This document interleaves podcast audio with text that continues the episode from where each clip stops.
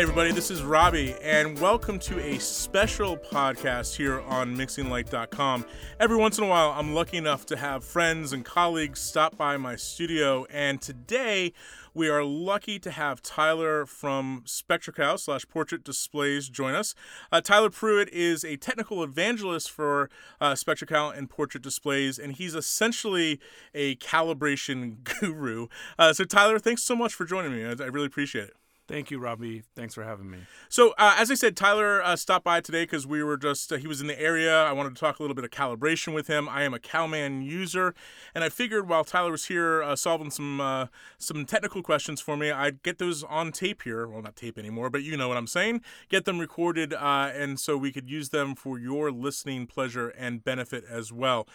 so, Tyler, let's actually just start a little bit about what you do for SpectraCal slash Portrait Displays, kind of what your role is in the company? Because I know I see you at trade shows everywhere. Seems like you know if I, I follow you on Facebook, you're always traveling somewhere. What what is your role uh, at the company?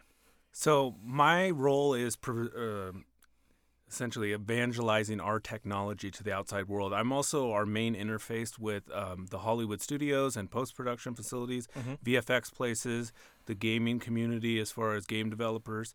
So I work very closely with them to bring, bring stuff back to the engineering team. Yep. But I also I'm the one that builds all the Calman workflows.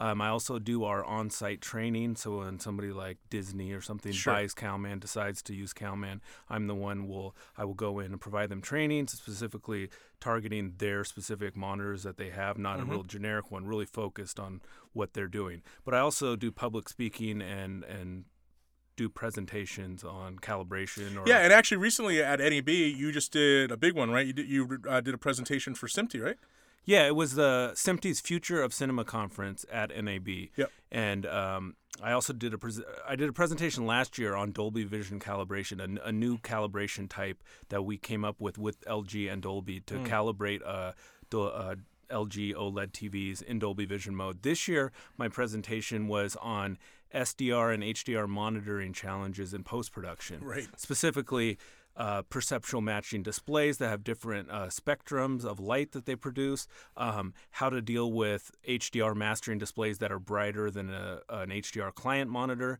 um, the history of client monitors, where we've gone from plasma to OLED, and, and well, I see this. I'm so glad that you're here because I want to ask you questions about all of these things, and I'm sure our audience is going to love to hear them as well. Before we get into the perceptual stuff, because I'm in all the stuff about your presentation, because I'm keen to hear that. Um, you know, recently uh, we've been getting a lot of questions about um, LG's new 2018 um, uh, OLED panels, right? And here on Mixing Light, we've been uh, fans of them for a while. As you know, I have a couple of them uh, that I use in my suites. I have a couple of them at home. I'm pretty much sold on the technology. Uh, but I think it was at what CES this year, right? That um, LG announced the the 2018 versions of this, and part of that announcement, besides you know a little brighter in the panel and all kind of stuff, was that they announced and you guys simultaneously announced a partnership between LG and SpectraCal slash Portrait. Uh, what is that uh, that that partnership all about, and what kind of improvements and capabilities can we see on the 2018 models?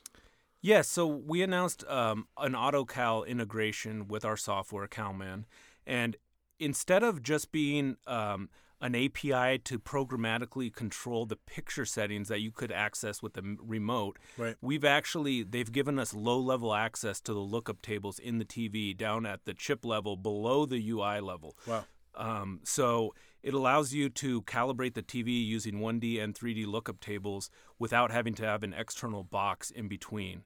Um, so it provides for a lot of flexibility, uh, including ca- being able to calibrate five separate SDR picture modes, three HDR picture modes and three Dolby Vision picture modes. Well, what, I mean that's music to my ears because you know as a pro user, I've for the past couple years I've put you know LUT boxes in front of these monitors trying to get them shaped in. I've always kind of wondered to myself like. Why, why can't I just do this on the monitor itself? Because you know I use Flanders Scientific monitors, and I can I can dial right in there. It seems now that like this is a big move to kind of taking these traditionally consumer television sets and kind of putting them in this like prosumer pro level. I mean, the ability to support LUTs is a big, huge feature that I'm imagining a lot of Hollywood studios and post production facilities have been asking for, right? Yeah, and, and most TVs have static lookup tables, 3D and 1D, depending on the architecture of their video pipeline. Right. Um, so LG has for years had th- these LUTs in the TVs. It's just they were only they were only being written by the firmware at the factory for so they have a static LUT that is the factory calibration Right. and um, but so that's more of the 3D LUT. The 1D LUT. Uh, which we use both to calibrate. So we use the 1D LUT to calibrate the grayscale, and gamma, and white point, and then we use a 3D LUT to control the color gamut. Is the 1D LUT is actually the factory one, let's say in the LG, it's actually gen- uh, gen- um, generated by an algorithm that takes into account what the what the color temperature is set to, what the two point white balance is set to, what the gamma is set to, what the 20 point white balance is set to, what the tw- two point in the service menu So is set to. smart in a sort so, of way, right? Yeah. Well, the problem is all you could have certain those settings going against each other and so we essentially wipe all of that out and we write the lookup table directly so the TV it never goes through that algorithm so Gotcha. in in the case of HDR we actually get increased brightness um, versus doing the calibration in the actual menu system Now, of course, precision is a big thing for a lot of colorists and people who are uh, massaging images for a living. Uh, these are 33 sided LUTs for the 3D LUT, is that correct? So, um, there LG has two chips this year. One Yep. is called the Alpha 7. Yep. That is going to be in the B8 model OLED, which isn't going to come out till later in the year. Okay. That's their their like entry level Sure. one. Uh, you'll probably see that at the like the big box or uh, the the the club stores and Mhm. stuff. Uh, the C model and up, which is the C, E, G, if you're in Europe, and W, they all use something called the Alpha 9 processor. And the main difference is the Alpha 9 processor has a 33 cube 3D LUT, or like I said, it's not just one. You you can do Yeah. five separate picture modes, but but it supports that- a 33 sided yeah. Right? Yep. and then the Alpha 7 only supports the 17. There also is some image processing enhancements that's in the Alpha 9, but with regards to calibration, the main difference is the size of the 3D LUT. So talk about a little bit about the Calman integration. Then I'm guessing that because I, you know, years past, and well, this will be a good segue in a minute to get into the kind of the history of client monitoring. But you know, in years past, I was a big fan of using Panasonic displays with Calman because I could literally just get them on the same network and Calman talk to the Panasonic display. How does this integration work with the uh, the 2018 LGs? So it, it's network based, which is a real big deal. You don't want to have to use like a serial cable and stuff. Right. Um, it's over Wi-Fi or Ethernet. So some people think like Wi-Fi would be unreliable, but all of our development in the in our office was over Wi-Fi. Hmm. We actually had the TV, the prototype TV, like on a cart, and we'd move it, it move it from engineering to QC to Right. back and forth. So we never had a problem with Wi-Fi. Um, but you can, you know, in, some instances, you know, there's security things. You can just take an Ethernet cable from your laptop, plug it into the TV. They both get a 169 private IP address, yep. and then you can calibrate it directly like that. Okay. The the way the process works is you enter the TV's IP address into CalMan. It, that will start a pairing operation with the television. The television will show an eight-digit randomized code that you have to enter back into CalMan, and that's a security Mm-hmm, feature. so unless you have physical access to the TV, you can't change any of the settings. So Sure. it can't be used as like an attack vector. Right. And then after that, you go through. There's two new uh, workflows in CalMan 2018. One is called LG uh, TV SDR calibration, and one is called HDR calibration. And the HDR calibration is for HDR10 and Dolby Vision. Gotcha. Um, but so you do the grayscale uh, 1D LUT first. The, the 1D LUT is 1024 entries or 10 bit, and then the precision of each of those entries is 15 bit. So it's like 32,000 different levels at each of the 1024 entries. The 3D LUT is um, 33 cubed and is 12 bit precision. Gotcha. So, I mean, in your guys' experience so far, I mean, obviously these sets are just getting out into the wild. Uh, is this providing the level of accuracy that's on par with using an external LUT box? I mean, it sounds like it, right? Because you have 33 sided LUT, the 1D and the 3D combo. It sounds like this would be just as accurate as using an external solution. What's been the experience so far? Has it has it been uh, living up to expectations?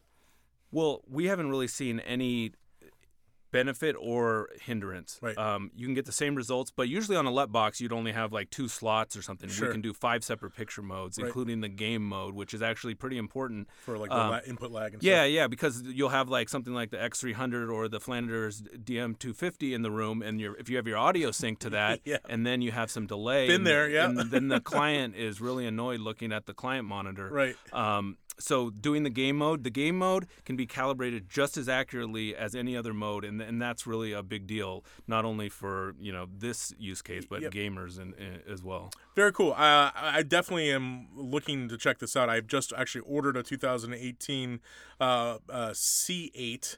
Uh, I should be getting that sometime next week, so I'm going to definitely look forward to tinkering with this. Let's change gears a little bit. Um, obviously, a lot of the work that uh, you you know SpectraCal and Portrait does is all about accuracy and getting displays calibrated and being able to trust them. And, you know, in in the color correction business, we're oftentimes working with clients in the room. They're sitting there, they're looking at monitors, but traditionally, you know, the reference display is small. You know, it's hard to gather everyone around. So in a lot of rooms over the years, we've had um, you know the client display. Um, and the client display, of course, is you know oftentimes people are kind of adapting a consumer display, you know, plasmas, other things, now these LG OLEDs and stuff like that. But one of the things that's always been in play is, you know, you get the client going, well, they look a little different. Which which one should I be looking at?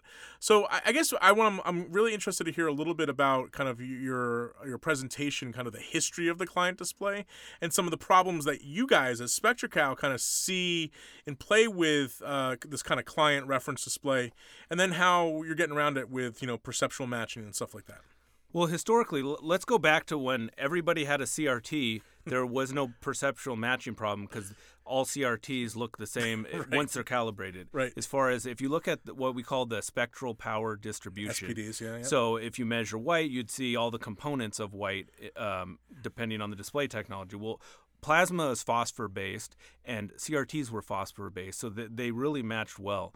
Um, as as you know, they didn't make a CRT much bigger than 30 inches. So right. this was still a problem back then. And when we started doing these home video deliveries, people started using plasmas as a as a client monitor for the CRTs. And then when we switched to things like LCD and OLED reference monitors, the the you had to do some tweaking to get the plasmas to look correct, but it wasn't that big of a deal. Now we have these displays that are inherently wide gamut and they have to make a wide gamut display you need very narrow uh, primaries so very mm-hmm. narrow peaks in your spectral power distribution and even though that an LG or Sony or Panasonic OLED or the new Flanders Scientific big white OLED, they actually used different OLED technologies as the small ones. The small ones are RGB OLED, right. where the the subpixels, the different red, green, blue subpixels actually use different uh, material to make the color. Right. Whereas these bigger OLED televisions, or like I said,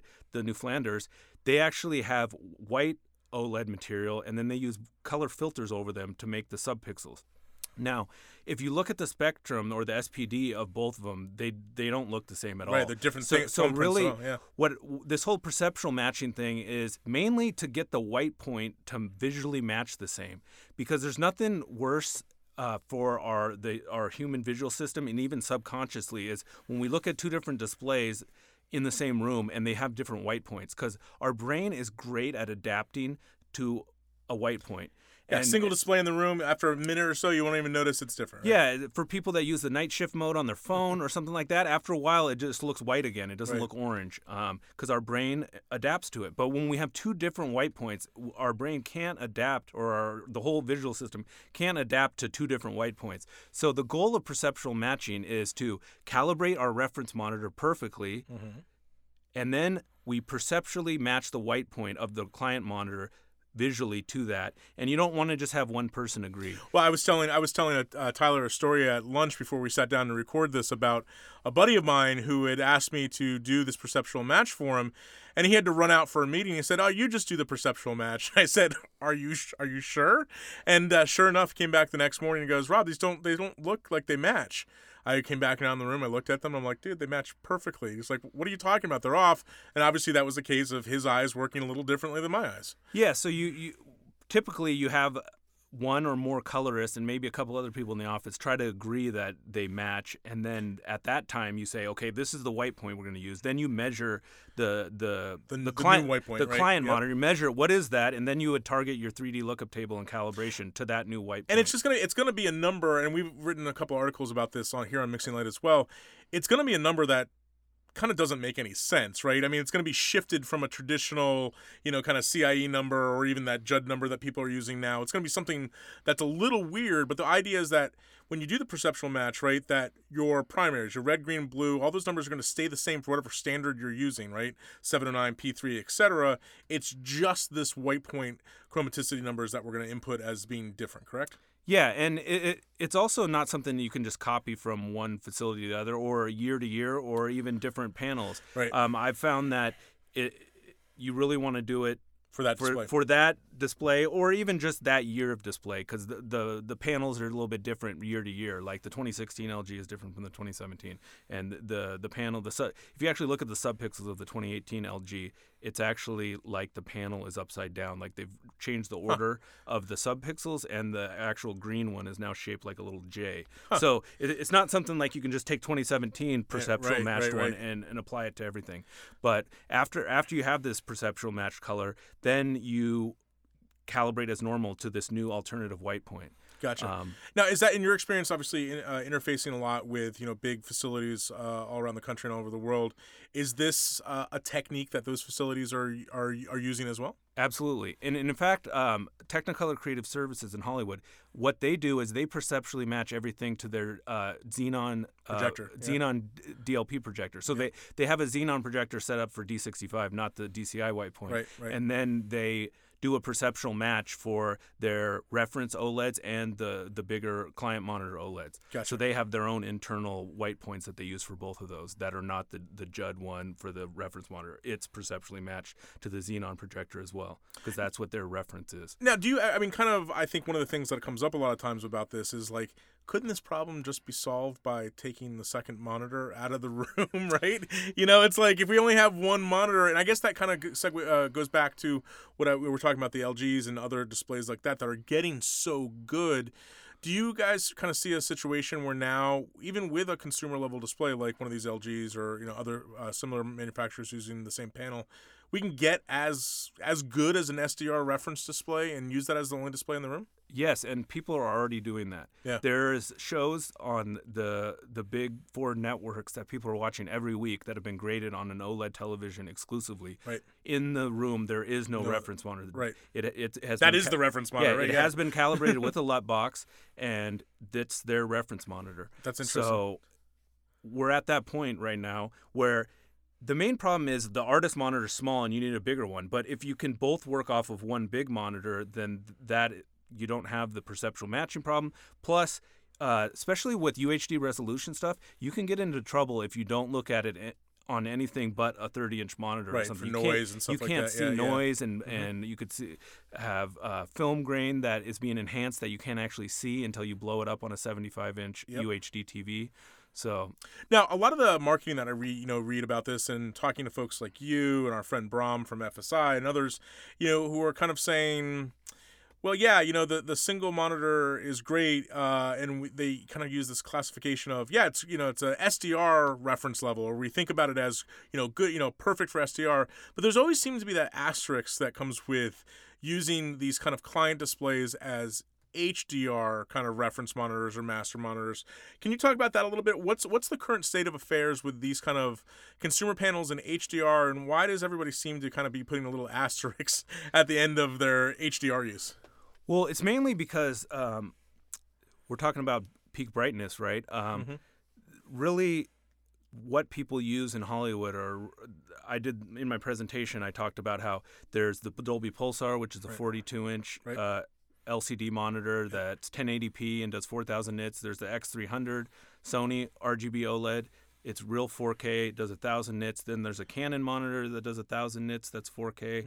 Um, but when you're talking about we have a thousand nit content and now we need to display it on something that's 700 nits, how do we handle that? Right. And that's that's something that's still being debated internally, and different facilities are, are are doing things differently. Where there's really three options that you have. You can either let a roll off happen, where maybe say at 600 nits you start rolling off, so anything above 600 nits is the the highlights don't get clipped; they get compressed. Right. Um, the other thing you could do is set up the client monitor to follow PQ perfectly until it hits its own peak brightness and then hard clip. Right. Right. So the the effect of that would be instead of having the co- highlights compressed, they would be hard clipped, but everything else would look fine up until that hard mm-hmm. clip point. Mm-hmm. The third option that that some people are kind of toying with is having the code having it clip at the code value for 1000 nits. So it would display all the content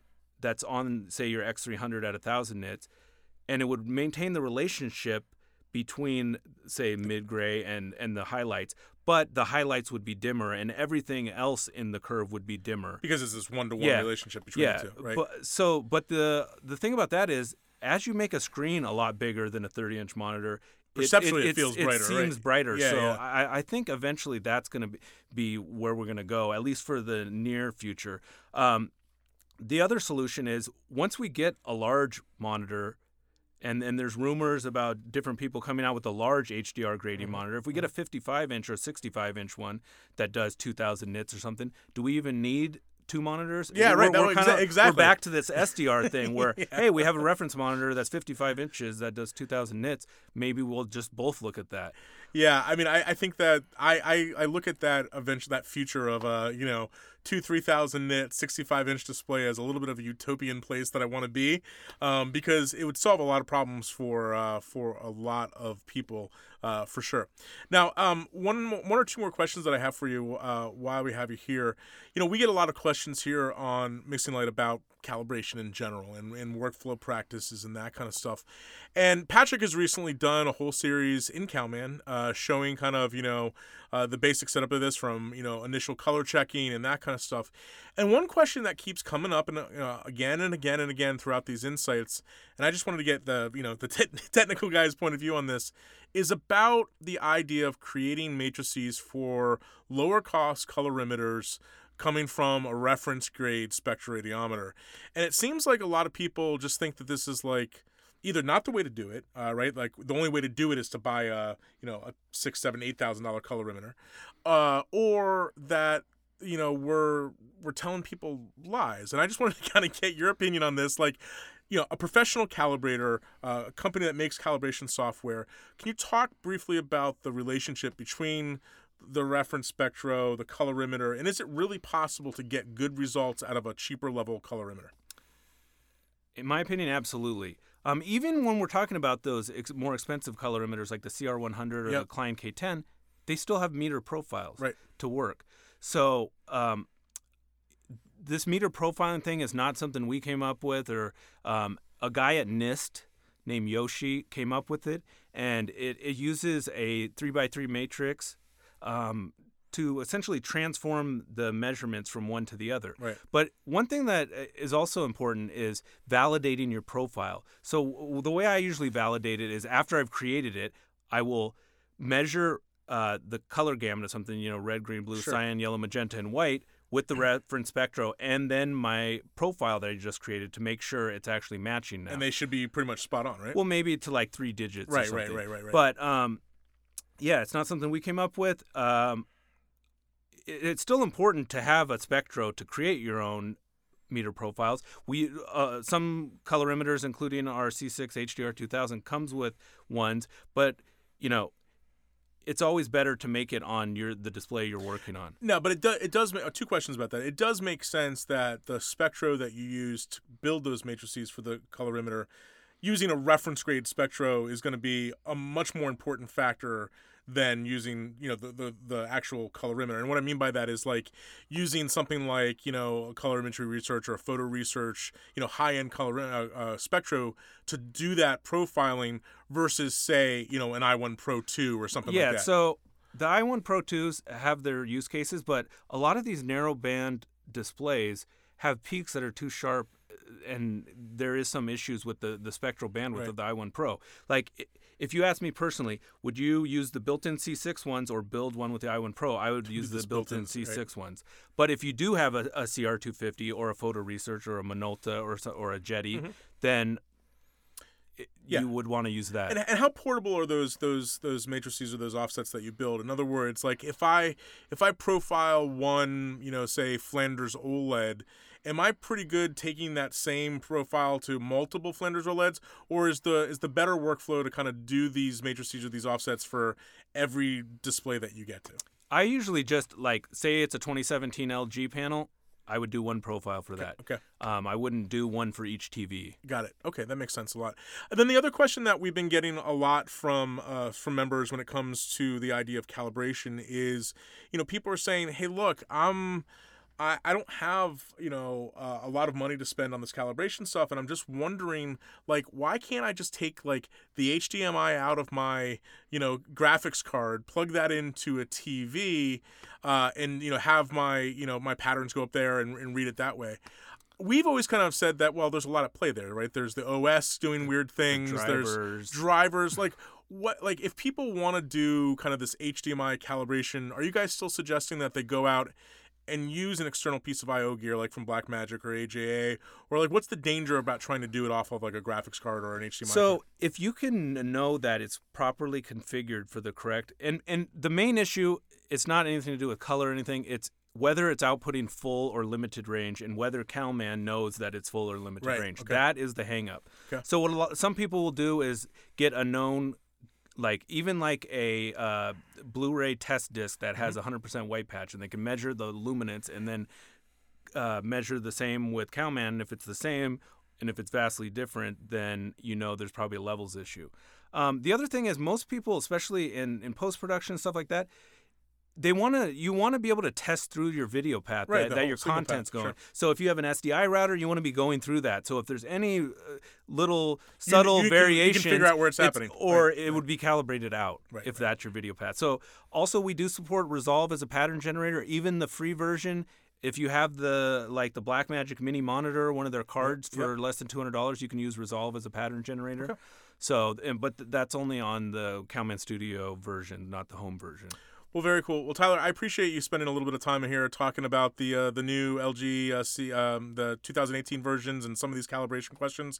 Obviously, people can head over to the SpectraCal website, right, to learn more about uh, Calman and all the various options that are there. Uh, more about portrait displays. Of course, if you're at a trade show, pretty much anywhere that we're in the world, there's a good chance that uh, Tyler is going to be there manning the booth. Where's your next stop, Tyler? I, I think our next one is going to be Cine Gear in LA. Yeah, uh, that's a big show. That's becoming a really, end really big May. show. Yeah. So if you are at Cinegear this year out in LA, please be sure to stop by the booth uh, and say hi to the uh, the SpectraCal slash Portrait Displays guys. And Tyler, thanks so much for joining us. And for the old mixinglight.com, I am Robbie Carman, and we'll see you next time.